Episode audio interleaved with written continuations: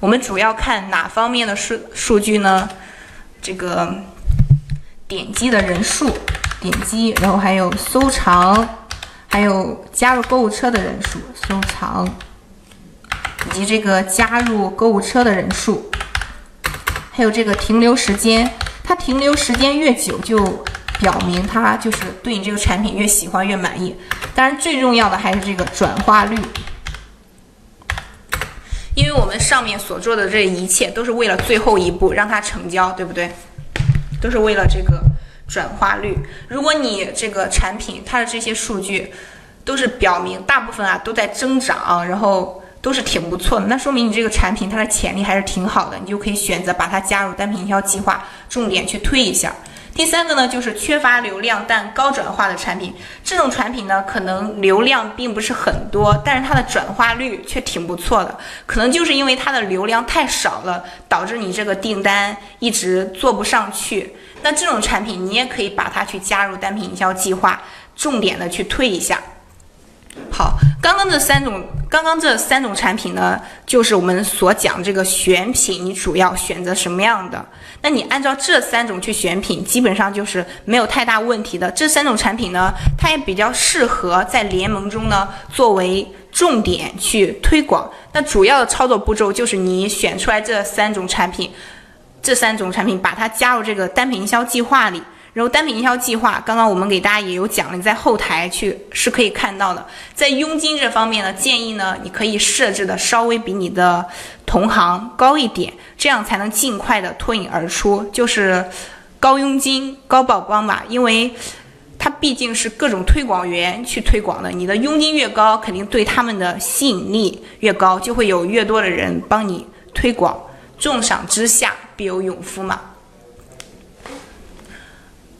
嗯，我的全加入了是什么意思？是全加入这个单品营销计划了吗？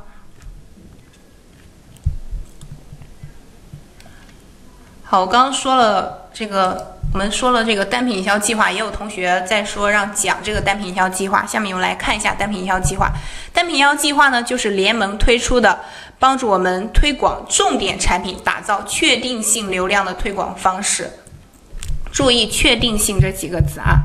就是说，我们加入这个单品销计划之后呢，嗯，推广优势、区别商品是很区别其他商品是很大的。比如说，你能获得这个强站内的阵地曝光，你会展示在这个搜索呀、首页推荐啊、商品详情页推荐，还有所有联盟专属频道以及这个大促级别的这种详情页，在这方面呢会有着重的曝光。然后第二个呢，就是强站外渠道的推广动力。然后第三个就是强营销资源的加持，所以说你一旦把你的产品加入单品营销计划，你的产品呢会比你没有加入的时候曝光更高一些。这就是我们为什么要先选好产品，再去加入单品营销计划。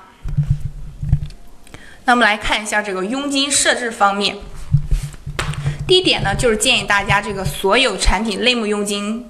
设置呢？你遵守遵循这个保守的策略。这句话什么意思呢？就是说，咱们一旦加入联盟营销，它会让它首先就让我们去设置这个类目佣金，对不对？比如说你是做服装的，它会让你设置服装这个类目的佣金，因为不同类目这个佣金是不一样的嘛，有的是百分之三，有的是百分之五，然后还有其他的。那最低是多少？其实你就可以按这个最低的比较保守一点设置就行了。当然呢，你也可以去适当的调高一点点，比你的同行呢高一点点。那么这样，推广员他在推广的时候肯定会更有动力。